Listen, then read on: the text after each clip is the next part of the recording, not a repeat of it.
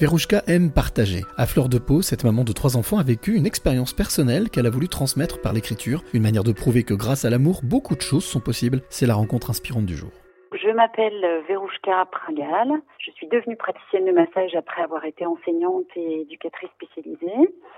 Je vis euh, dans un très bel endroit à la montagne, en pleine nature, parce que parce que c'est là que je me sens bien. Et euh, j'ai écrit un, un, livre qui témoigne de notre vie dans les premières années, euh, les 20 premières années, euh, avec nos enfants, mais plus particulièrement le second, qui s'appelle Thibaut et qui a été diagnostiqué autiste de haut niveau à l'âge de 6 ans. Praticienne, masseuse, mais avant enseignante, il y a beaucoup de transmission là-dedans. Oui, c'est ce que j'aime beaucoup ça fait partie de mes grands dadas.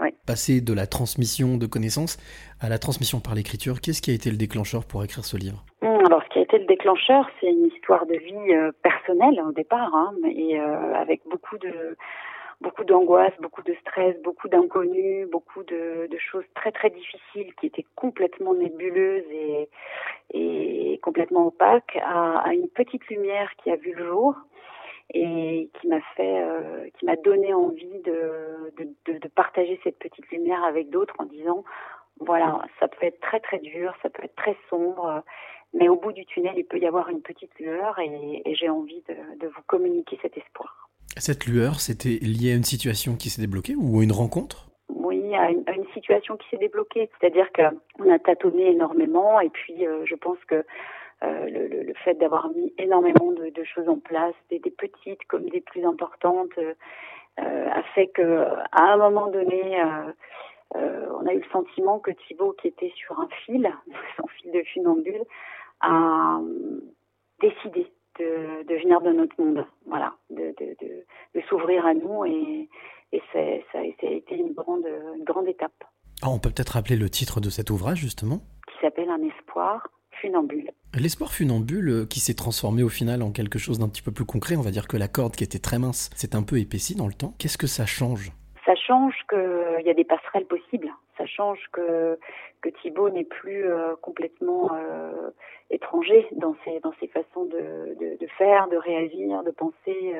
Il y a des communications qui, qui, se sont établies et, et qui font que on peut un peu mieux se comprendre et donc euh, être un petit peu plus apaisé aussi.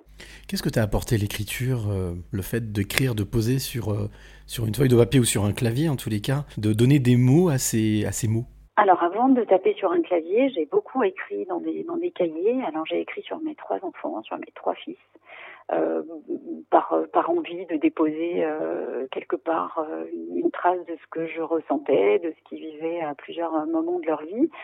Et concernant Thibaut, euh, ça m'a permis de, enfin cet écrit que que que, que j'ai fait en voilà sous forme vraiment d'un d'un livre euh, construit, ça m'a permis de, de, de déposer plein de choses ça m'a permis de déposer tout ce que j'avais euh, bah, sur le cœur, dans les tripes, euh, voilà, de, et qu'on peut pas qu'on peut pas tellement partager euh, à l'oral. Et puis ça m'a permis de d'écrire quelque chose dans dans l'espoir que d'autres comprennent aussi. Voilà, ce qu'on peut pas dire au quotidien. En fait, en t'écoutant, j'ai la sensation que cette écriture a été une thérapie. En tout cas, une libération, ça c'est certain, libération et, euh, ça a donné un sens, c'est-à-dire que je, cette histoire, je la, je la partage. Voilà, je la partage, je partage le le bon comme le moins bon, les, moments euh, très très durs et, les moments où euh, des choses positives arrivent et, c'est ça qui m'était c'était très difficile de garder ça pour moi finalement à la fois parce que c'est très lourd à porter et puis parce que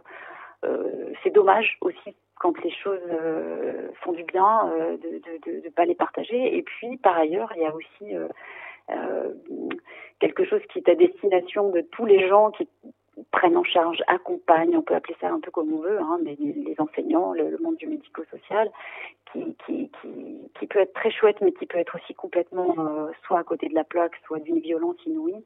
Et si, si ne serait-ce qu'un ou deux pouvaient euh, changer leur prise en charge ou leur accompagnement euh, après avoir lu ça, voir, voir les choses de, par le prisme d'une famille, voilà, différemment de, de, de leur bouquin de, de médecin ou de, de psychologue ce serait important, ce serait une réussite. Quelle a été la, réaction de Thibaut, s'il si, a lu le livre ou pas, et, comment est-ce qu'il a réagi du fait que, que sa maman écrive justement pour partager?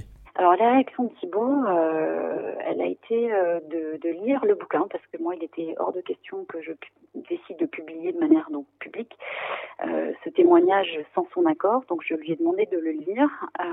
Il l'a lu. Il en a enlevé très peu, très très peu. Il y a voilà un ou deux petits épisodes où il a préféré qu'on le garde pour nous. Et en fait, il a été euh, très heureux et il en parle beaucoup. Il en parle très facilement autour de lui à, des gens qui, qui, qui, qui, rencontre aujourd'hui. Euh, il est très souvent avec ce livre à côté de lui maintenant et il écrit à son tour pour se libérer lui aussi de, de plein de choses et, et dire, euh, enfin en tout cas communiquer par écrit ce qu'il n'arrive pas à communiquer forcément par verbalement.